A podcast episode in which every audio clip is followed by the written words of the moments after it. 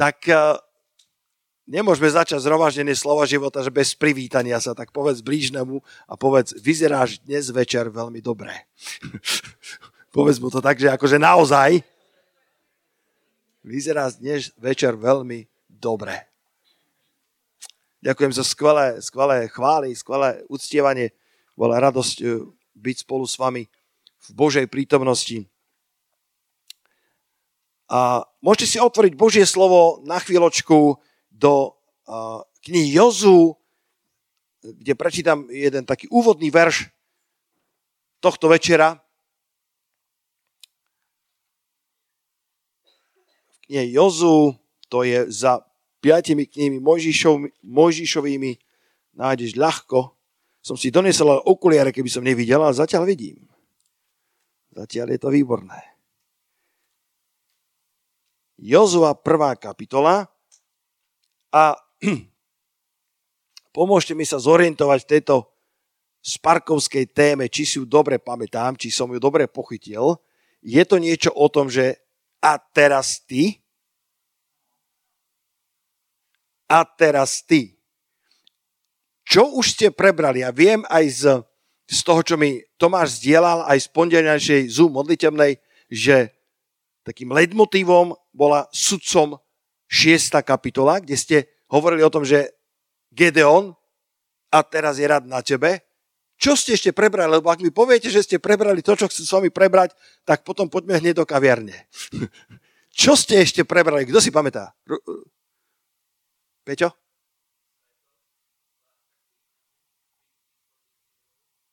To si povedal teraz niekoľko posolstiev alebo jedno? Lebo svetosť tu som zachytil, tu si, tu si mal veľmi silné posolstvo, Tomáš, o radikálnej svetosti, ktorá, ktorá vychádza zo vzťahu s Bohom. Potom ešte čo? Láska k blížnemu. To znamená, že teraz je rad na tebe, aby si aplikoval tú lásku, aby si ju dával? Čo ešte, Tomáš?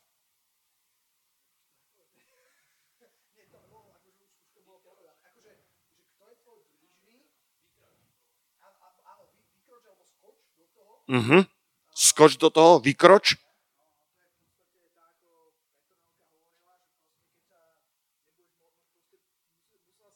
Áno, áno.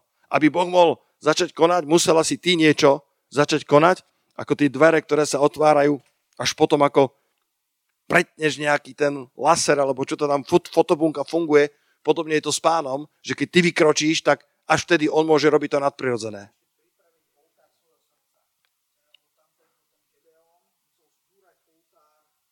Bálov, vystaviť nový oltár svojich srdc, alebo nový oltár na vyčistiť oltár.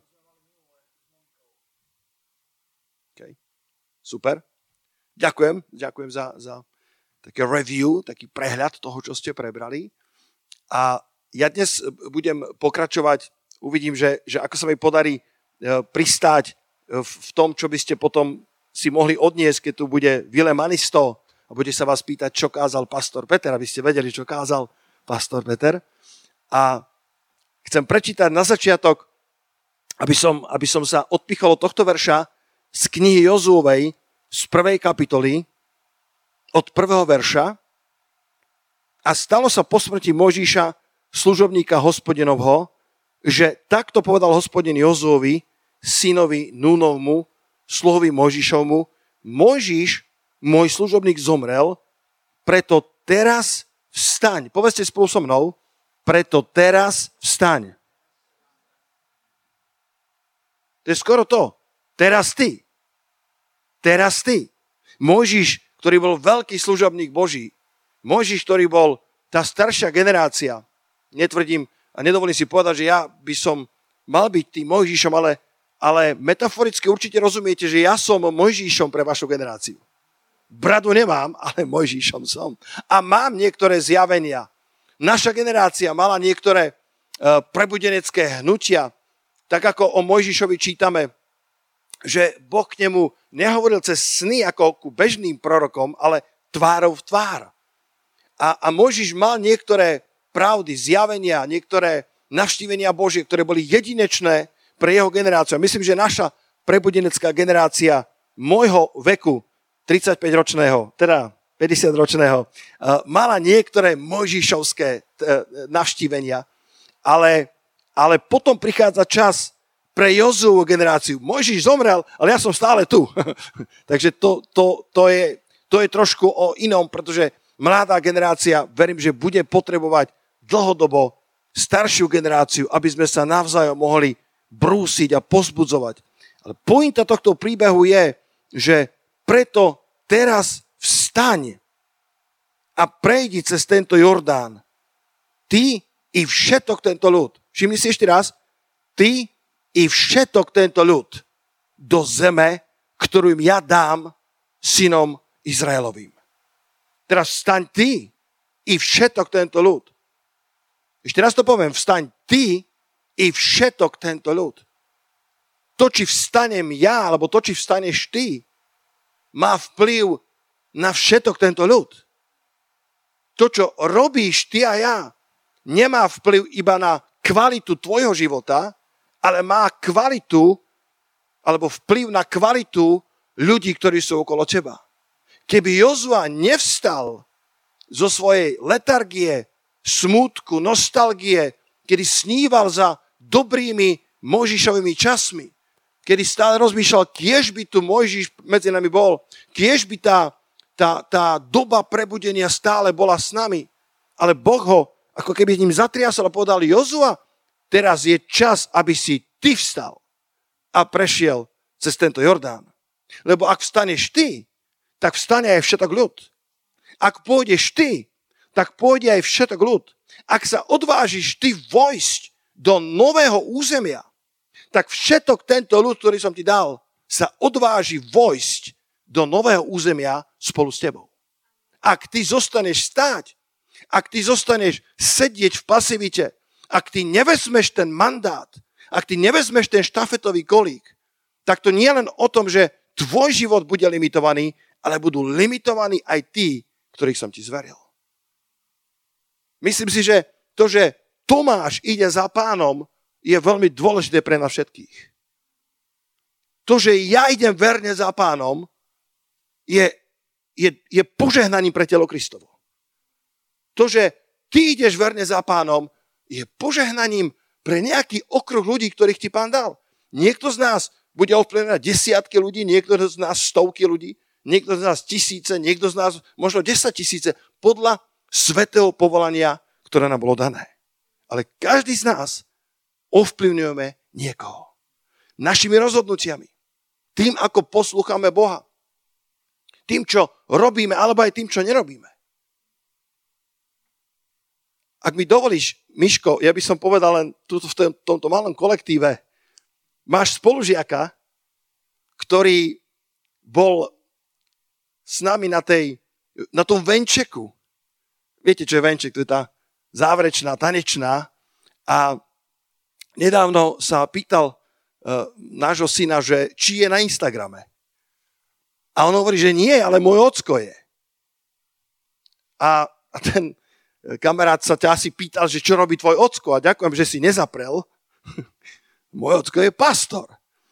A, a on ma začal followovať a dal like, ako sme s Myškom išli na horu Baranec, dal like vodnému krstu, ktorý tam máme a dal like ďalším obrázkom. A mne to došlo, že, že môžeš byť, môžeš mať vplyv na ľudí aj tým, že nemáš Instagram, aj tým, že máš Instagram.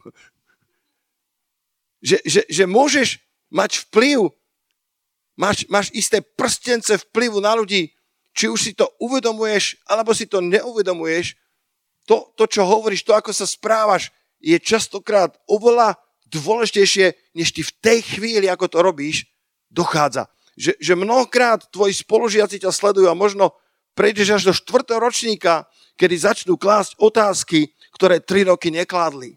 Ale to všetko, čo si nahromadil, tú kvalitu života, ktorú si žil, aj keď sa zdalo, že nikto nepozoruje, môže byť platformou, ktorá im pomôže jedného dňa povedať áno Ježišovi Kristovi kvôli tomu, že videli tvoj život.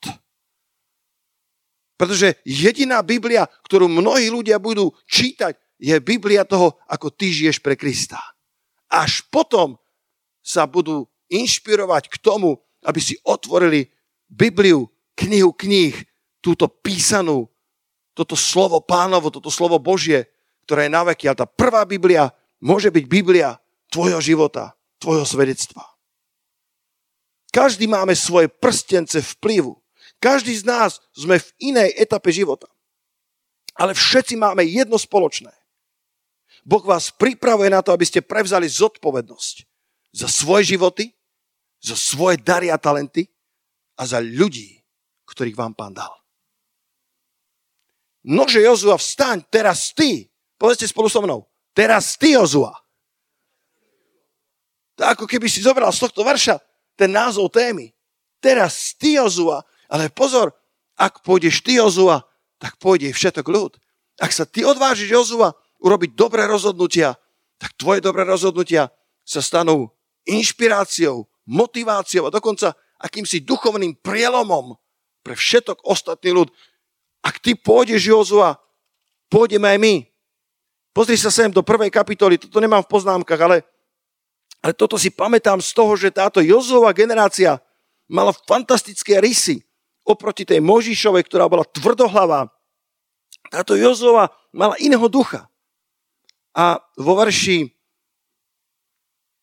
17, 16 povedali, na to odpovedali Jozuovi a riekli, všetko, čo si nám prikázal, učiníme a pôjdeme všade, kamkoľvek nás pošleš. Všetko tak, ako sme poslúchali Mojžiša, budeme poslúchať i teba. Len nech je hospodin tvoj Boh s tebou, ako bolo s Mojžišom. Kdokoľvek by sa sprotivil tvojmu rozkazu a neposlúchol by tvojich slov, nech by išlo o čokoľvek, čo by si mu prikázal zomrie, len buď silný a pevný. Všimni si, ako veľmi túžili potom, aby Jozua išiel správne, aby Jozua išiel s Bohom, aby Jozua poslúchal pána, aby Jozua demonstroval Božiu prítomnosť vo svojom živote tak, ako Mojžiš. A povedal, Jozua, ak to budeš mať, my pôjdeme s tebou, kamkoľvek pôjdeš, čokoľvek povieš, my urobíme, aký je dôležitý tvoj vzťah s pánom. Aké je dôležité, čo robíš vo svojom živote. Ako je dôležité, či chodíš s hospodinom alebo nie, pretože tvoje chodenie s ním otvára príležitosti pre celý ľud, ktorý ti hospodin daroval. A teraz, ak máte poznámkový zošit, čo určite nemáte, alebo ak máte notes vo svojom mobile, ja vám dám tri myšlienky, ktoré si môžete zabaliť domov ktoré si môžete sumarizovať, rozímať o nich, že, že čo ti pomôže v tom, aby si dobre naplnil a teraz ty. Aby si dobre aby si dobre naplnil to, o čom tu niekoľko týždňov rozprávate.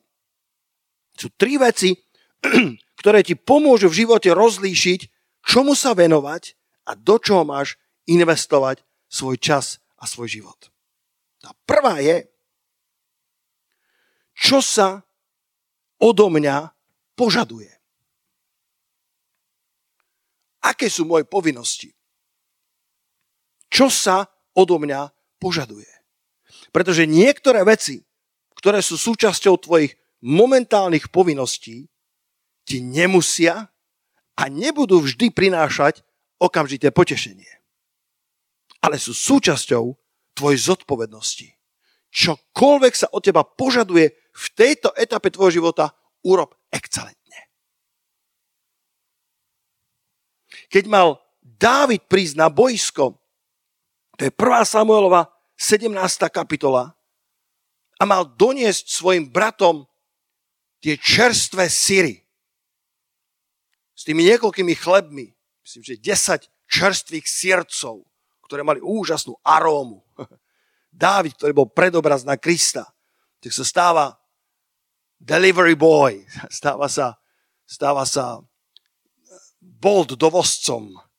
Prichádza na to bojsko, aby doniesol týchto 10 čerstvých sírcov. David mal 17 rokov a mal ísť pozrieť svojich veľkých bratov na bojsku. A pritom v ňom driemal hrdina, ktorému bude o chvíľu ležať celý Izrael pri nohách. Bo keď nakoniec vyťazili, tak Saulovi pripočítali tisíce a Dávidovi pripočítali 10 tisíce. Dávid len o pár hodín sa mal stať tým veľkým hrdinom, keď ženy zobrali tie tamburíny a kolotance a spievali Saul porazil svoje tisíce, ale Dávid porazil svoje 10 tisíce. Dávid sa stal hrdinom, Dávid sa stal, sa stal Jánošíkom svojej generácie. Dávid sa stal vzorom pre mladých. Keby vtedy mali e, možnosť si dávať plagáty ako naša generácia, tak detské izby boli rozvešané Dávidom s jeho prakom, s tými plagátmi. To už dneska asi nerobíte. Naša generácia to ešte robila. Žiadny Ronaldo, ani Messi, a, a, alebo, a, alebo a Wonder Woman, ale Dávid by tam bol. Dávid bol takýto slávny, takýto legendárny mladý bojovník. Ale to, to, čo, to, čo ma fascinuje na jeho živote, že urobil to, čo sa od neho požadovalo. Napriek tomu, že mal veľké sny, napriek tomu, že v ňom driemal hrdina, ktorý bude legendou Izraela. Napriek tomu, že bol predobrazom na Krista. Vedeli ste, že Dávid je predobraz na Krista? Dokonca v tomto príbehu sa dá podľa, podľa hm, apoštolských služobníkov minulosti vyčítať, že Dávid je tu poslaný ako Kristus, aby prišiel za svojimi vlastnými bratmi na boisko a jeho vlastní bratia ho neprijali.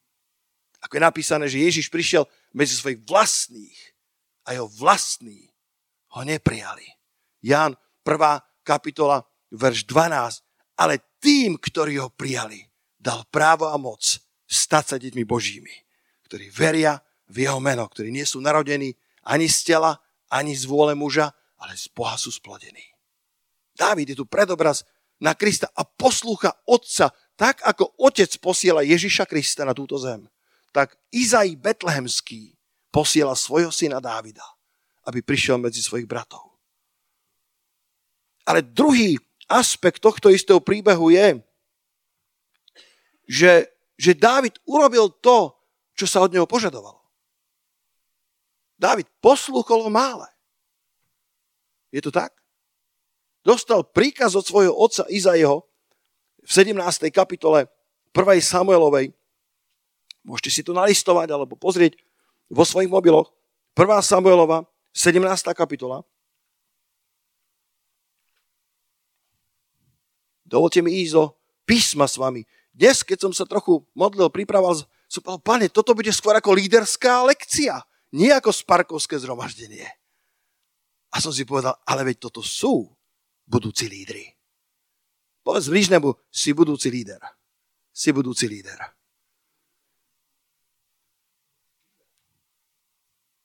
Ja keď na vás pozerám, ja vidím obrovský potenciál. Ja som začal viesť církev, keď som mal 20 rokov.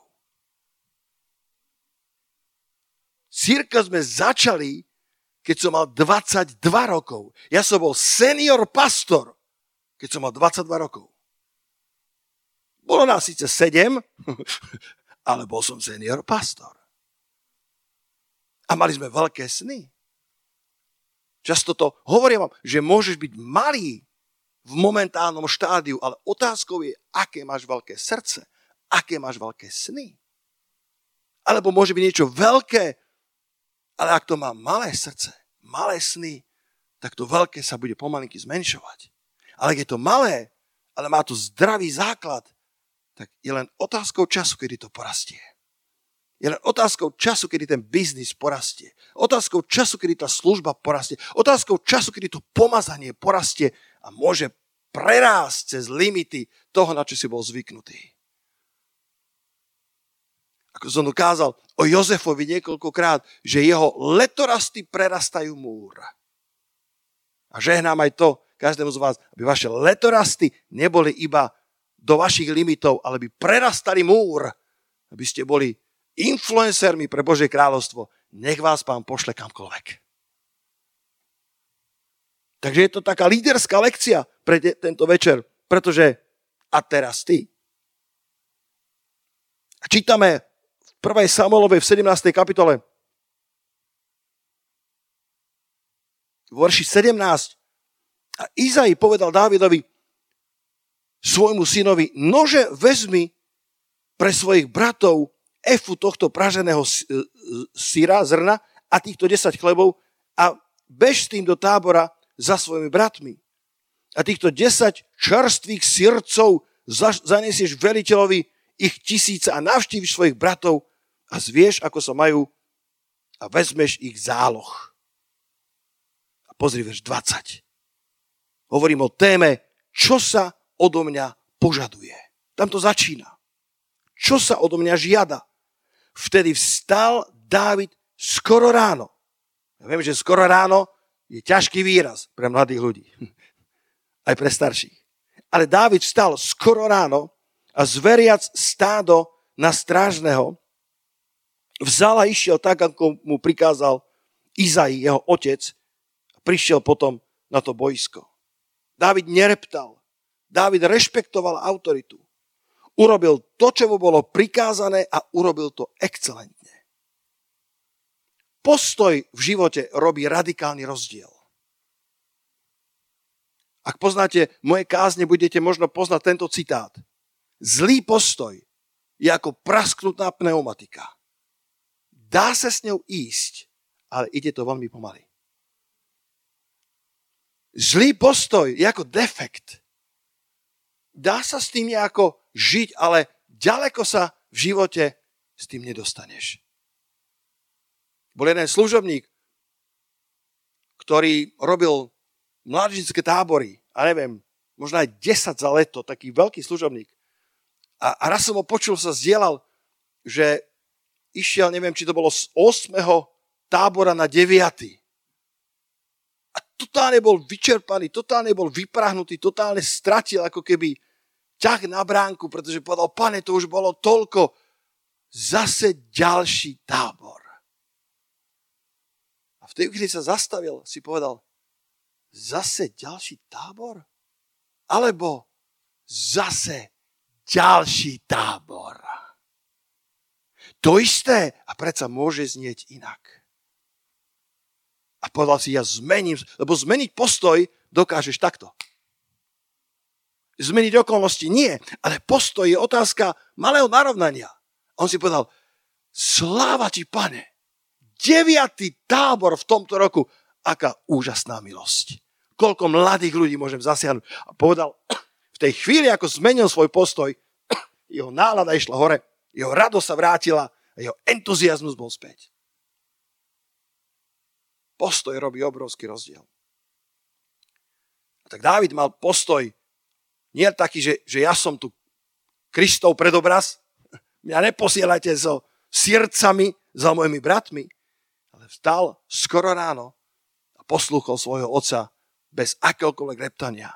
Urobil to, čo mal urobiť a urobil to excelentne. Pretože čítame, že vstal skoro ráno. Nechcel nechať žiadnu šancu tomu, aby, aby niečo, niečo zabudol, alebo aby, aby to urobil o deň neskôr. Ako sa hovorí, že čo môžeš urobiť hneď, neodkladaj na zajtra. Sú ľudia, ktorí to hovoria nesprávne. Čo môžeš robiť hneď, odlož na zajtra a máš dva dní voľna. Takže Dávid sa rozhodol, že to spraví excelentne a, a ráno hneď skoro vstal aby urobil to, to, čo mu bolo prikázané. Mnohí ľudia nečelia svojim problémom. Volá sa to moderne prokrastinácia. Je to správny výraz? Rozumiete slovo prokrastinácia, že, že veci oddialuješ a nečelíš problémom? Komu sa to niekedy stalo ruku hore? Že my radi nechávame veci, aby sa nejako vyvinuli. Radšej riešime to, čo nás baví. Radšej riešime to, čo nás naplňa uh, naše vnútro, ako si seberealizáciu, to, v čom sme dobrí. Ale mnohokrát tá cesta ku víťazstvu je, že začneš robiť to, čo sa od teba požaduje. To je ten princíp 80-20.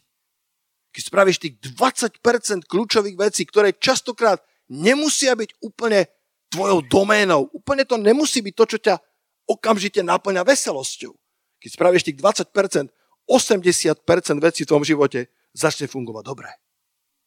keď spravíš tých 20, ktoré môže byť nepopulárne, celé telo sa búri, naježené chlpy, ale urobíš ich.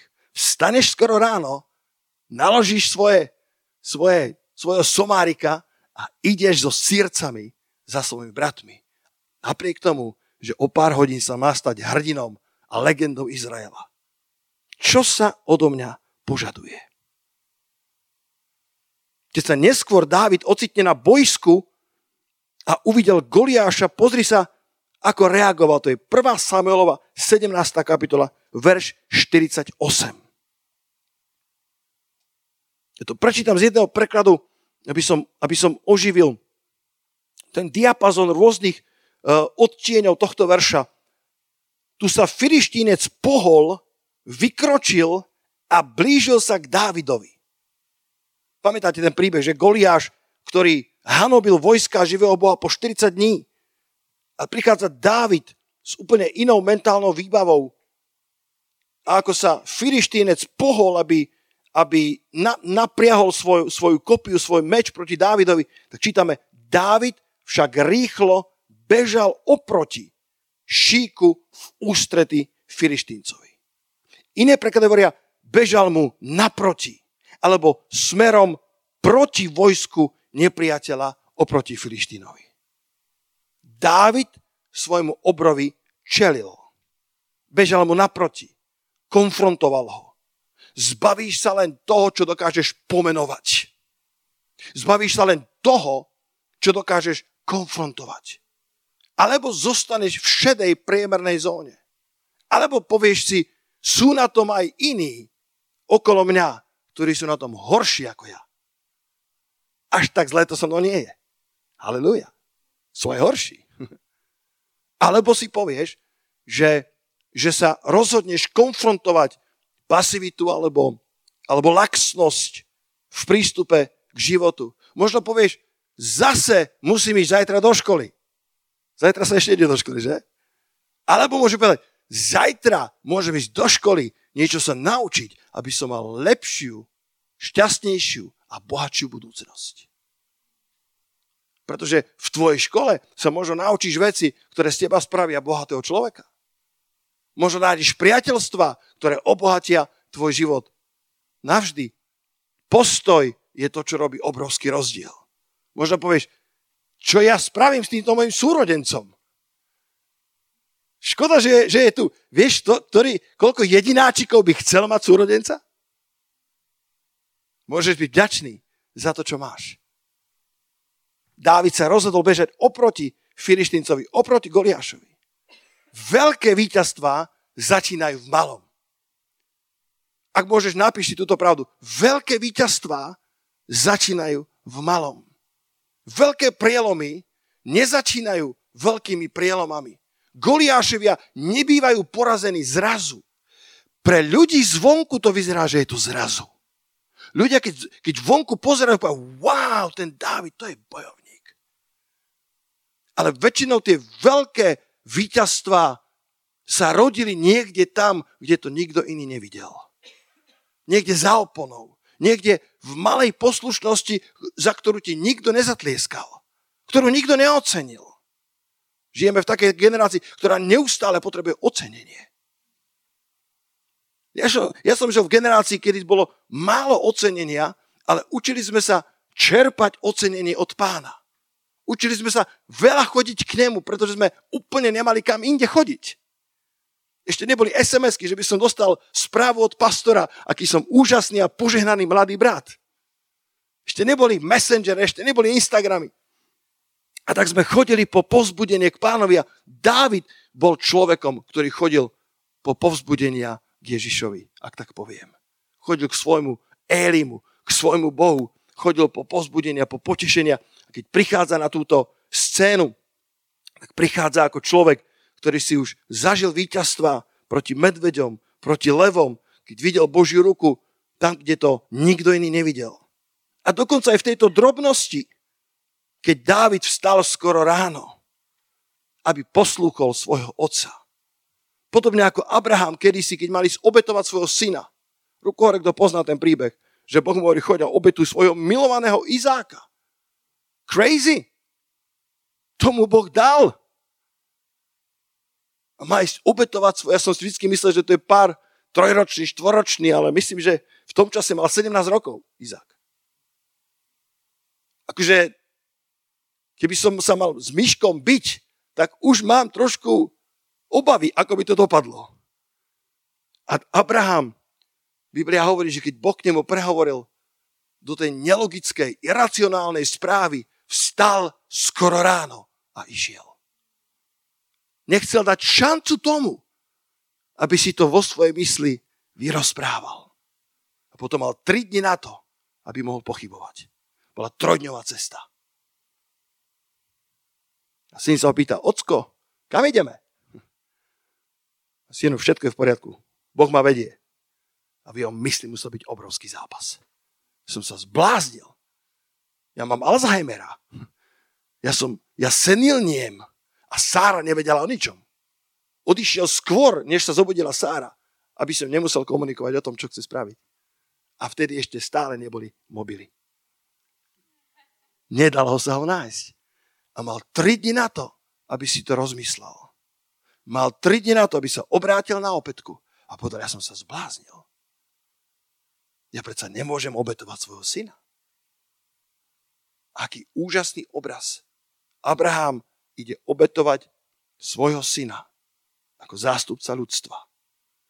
Aby jedného dňa o 3000 rokov mohol nebeský otec ísť na tú istú horu, to isté pohorie Moria, kde je Golgota, aby mohol obetovať za ľudstvo svojho jednorodeného syna.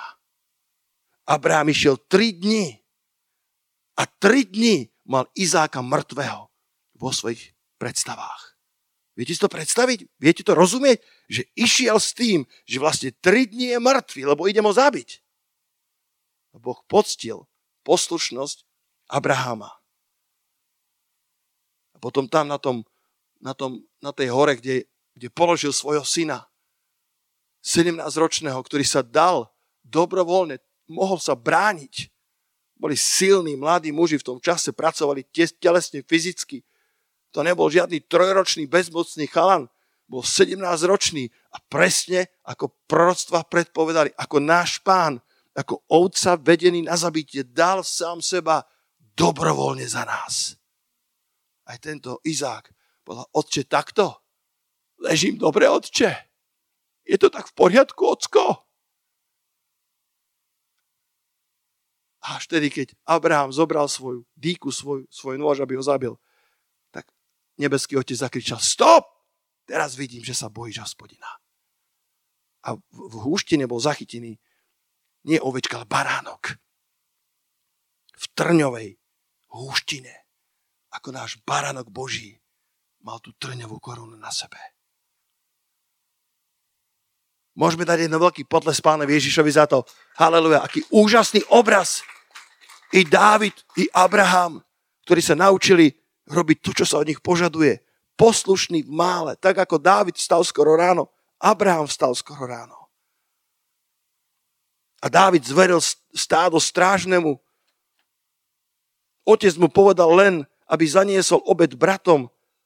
Detaily mu nepovedal. Dávid však išiel extra mílu, pretože dobrý pracovník neurobí iba to, čo mu bolo prikázané, ale urobí kvalitnú prácu nad rámec toho, čo bolo prikázané.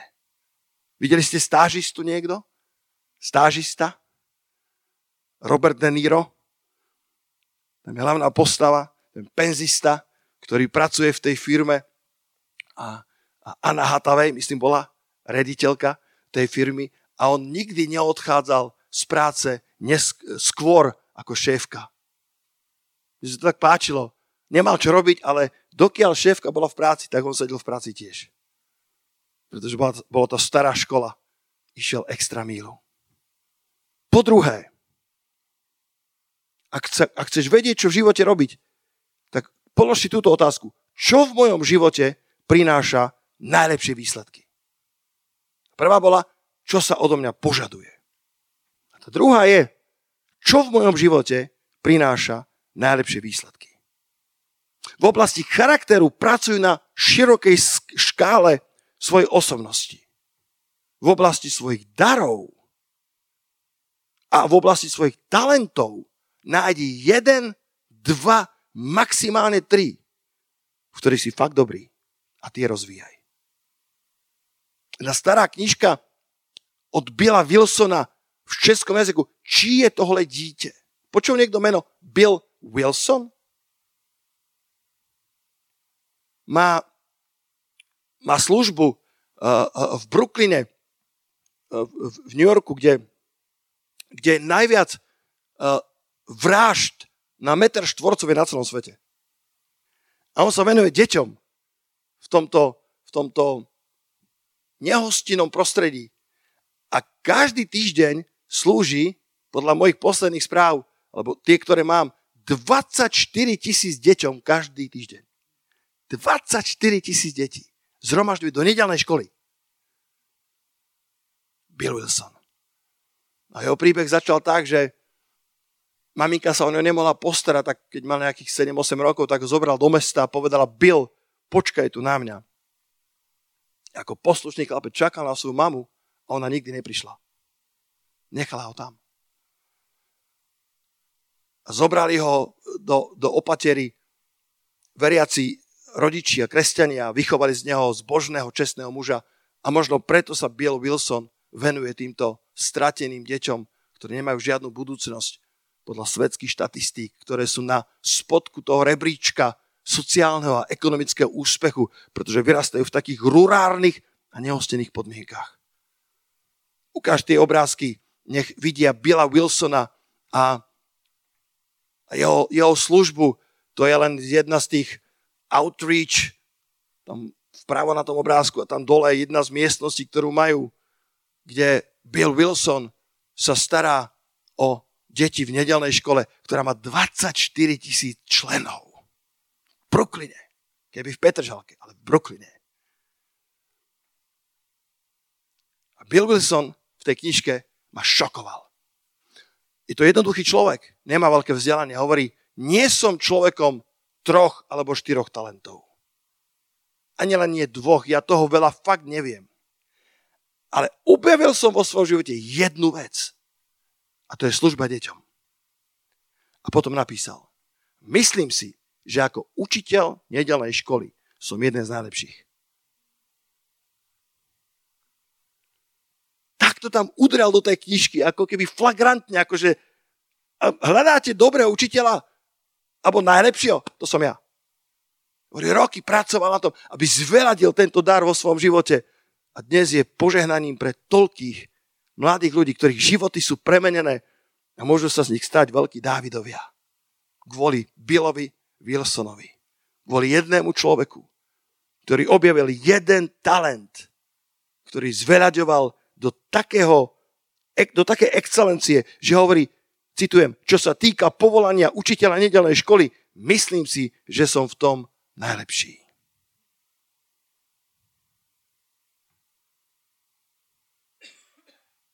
Nechcem tým povedať, že máš ísť slepo za svojim cieľom, už končím, už len, už len 5 minút alebo 3 minúty. Nechcem tým povedať, že by si mal pracovať na svojich talentoch na úkor iných. Pretože tvoja a moja služba by mala byť o vyvýšení Krista a o pomoci druhým ľuďom. Nie, aby naše talenty všetci videli a zatleskali, ale ak budeme konať vo svojom živote to, čo prináša najlepšie výsledky ak nájdeme ten talent, ktorý nám pán lebo biblické správcovstvo nie len, aby sme zachovali hrivny, ktoré nám pán dal, ale aj ich čo? Rozmnožili.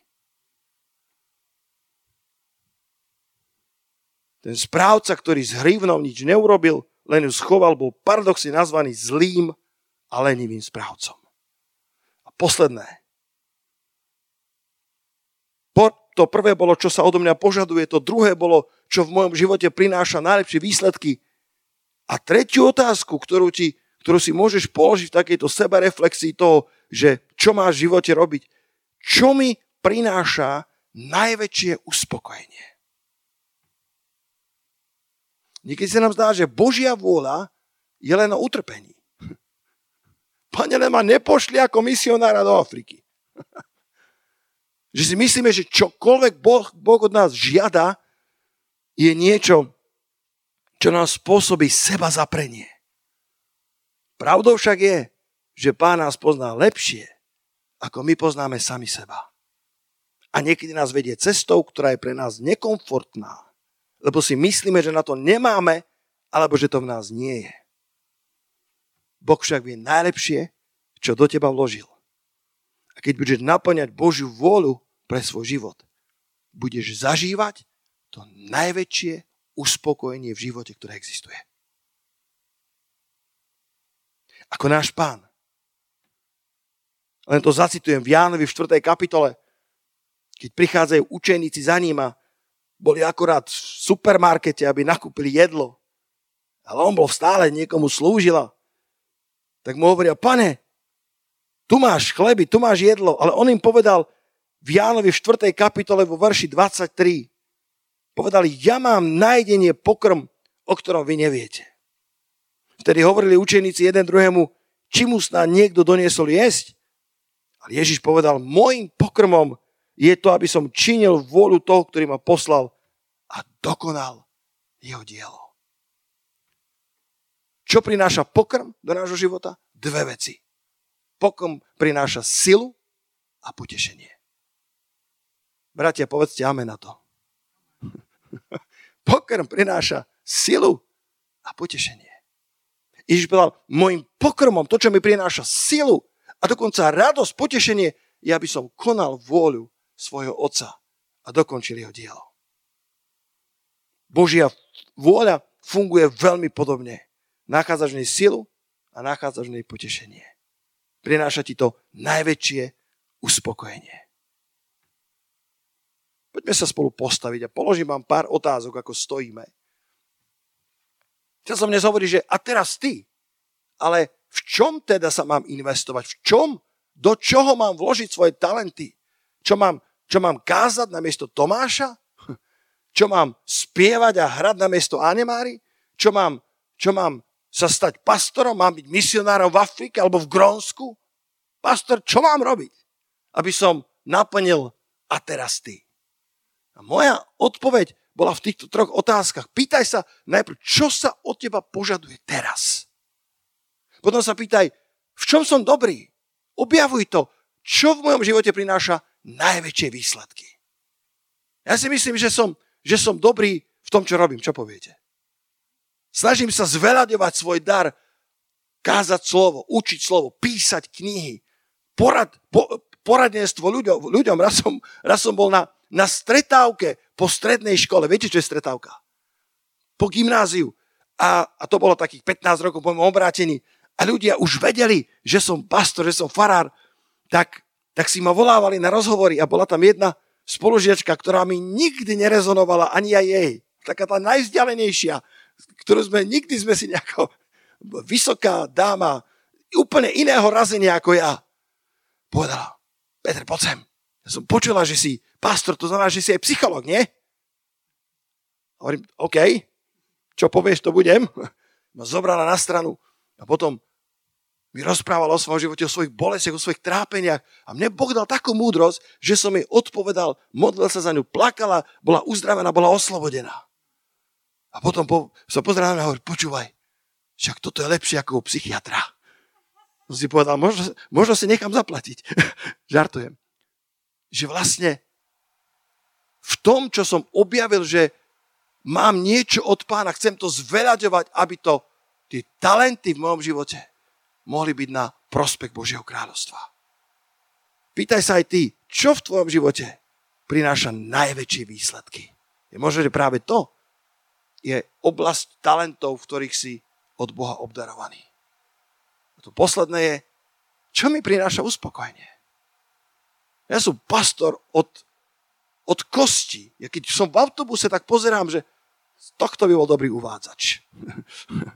hmm, toto vyzerá by, že by to mohla byť jedna z členiek chvál.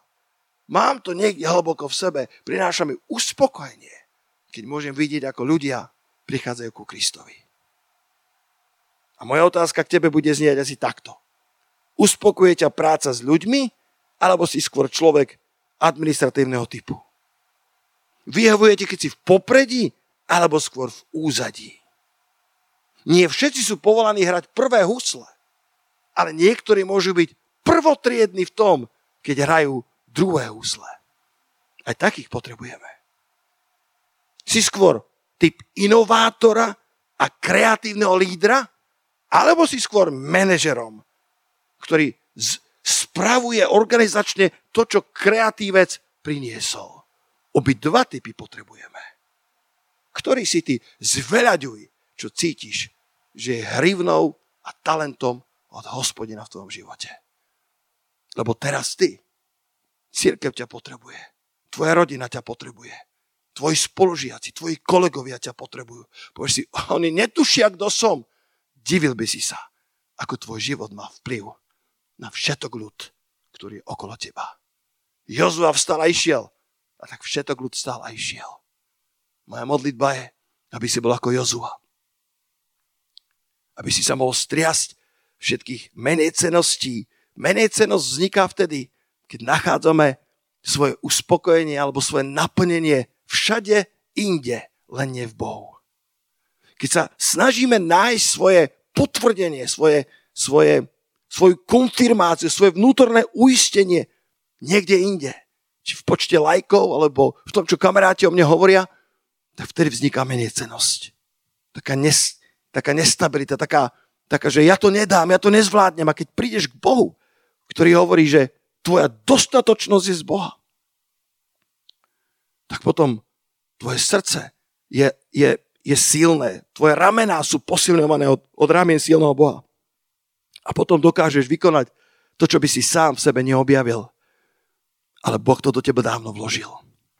Poďte chváliči na pódium, že by sme spoločne prišli pred pána s týmito otázkami.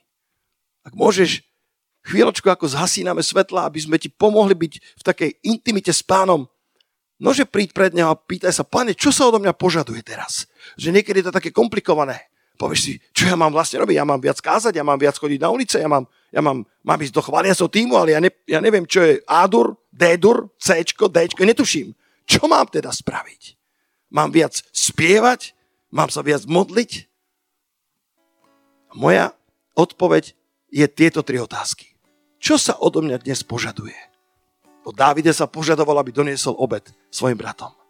Urobil to správne, urobil to korektne, urobil to excelentne a Boh si to použil.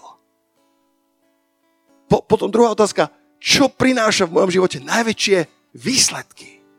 Podľa toho zistíš, v čom si pravdepodobne obdarovaný. Tak to rozvíjaj. Možno máš rád, rád ľudí, tak rozvíjaj to. Veľmi potrebujeme tento dar milosedenstva. Možno, možno si práve ten, ktorý v dave vidí okamžite potrebu. Povieš si, tento človek je sám. Ideš k nemu. To je úžasný dar. Povieš si, to nie je nič veľké. To je veľmi veľké. Takéto potrebujeme. Ale možno povieš, pastor, ja nemám úplne k tým ľuďom až taký prístup, ja neviem nadviazať rozhovor, ale možno, že si výborný v technike.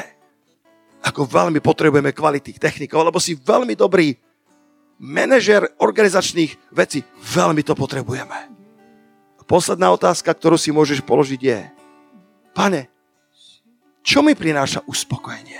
Pretože Boh nás tak stvoril, Boh nás tak skonštruoval, že, že keď konáme jeho vôľu, tak to prináša úžasné, hlboké uspokojenie v nás. Nie je to len o tom, že Božia vola je všetko iné, než len to, čo mám rád. Boh do nás vložil také talenty, že keď to robíme, naplňame Božiu vôľu, požehnávame ľudí okolo nás, ale zároveň naša duša je uspokojená. Naše vnútro skáče radosťou, čo nachádzaš vo svojom živote. Ako oblast, ktorá ti prináša to najväčšie uspokojenie. To môže byť signálka toho, kam ťa Boh volá. To môže byť hint alebo návrh odpovede na to. A teraz ty. Ale kde? Ale v čom? Ale s kým? Možno práve v tom, kde cítiš vnútorné naplnenie. Poďme chváliť pána a preber tieto otázky s pánom. Povedz, pane, tu som. Ako kedysi Dávid, ako kedysi Abraham. Oni ešte nevedeli, čo spôsobí ich poslušnosť. Oni ešte netušili, čo urobia tým, keď vstanú a pôjdu. Jozua ešte nevedel, čo všetko spôsobí. Ešte nevedel, že bude napísaná kniha Jozu. Ešte netušil, že jeho poslušnosť spôsobí, že celý Izrael vojde do zeme zaslúbenej. Ešte netušil, aké veľké prielomy Boh pripravil pre celý Izrael len kvôli tomu, že on vstal a prešiel cez svoj Jordán. Si cesta, zázraky tvoríš, prísľuby plníš, dáš svetlo tmách, môj Boh, tým si pre mňa ty.